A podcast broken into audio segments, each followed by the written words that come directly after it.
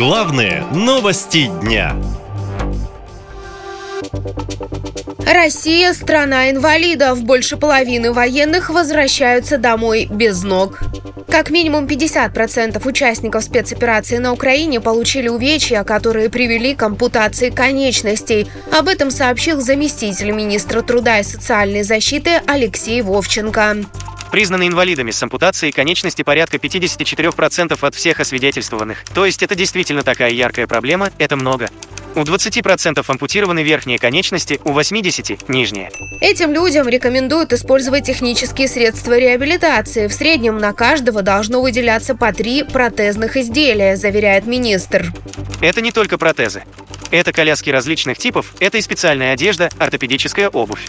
Весь тот необходимый набор, который положен по индивидуальной программе реабилитации и абилитации, уже эти назначения идут. Однако эксперты говорят, что к такому потоку участников спецоперации, нуждающихся в технических средствах реабилитации, рынок попросту не был готов, еще и санкции давят. Об этом говорят и сами ветераны. Например, в Якутии военному вместо протеза дали металлическую палку.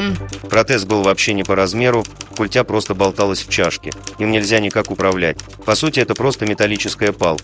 Я когда увидел, у меня слезы потекли от обиды. Я видел протезы нормальные, они у нас в стране и так несовременные совсем, но такого я не ожидал просто.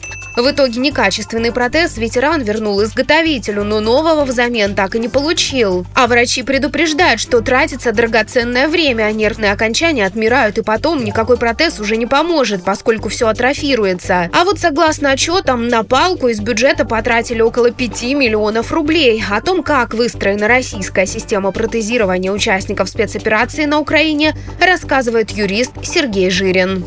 Но на бумаге все прекрасно. Система выстроена через 2 организации – Социальный фонд России и непосредственно Минобороны. Ветеран-ампутант может получить протез, по итогам аукциона Минобороны купить его самостоятельно и получить компенсацию или воспользоваться сертификатом на сумму, равную цене протеза в его регионе. Но это уже довольно мутный рынок.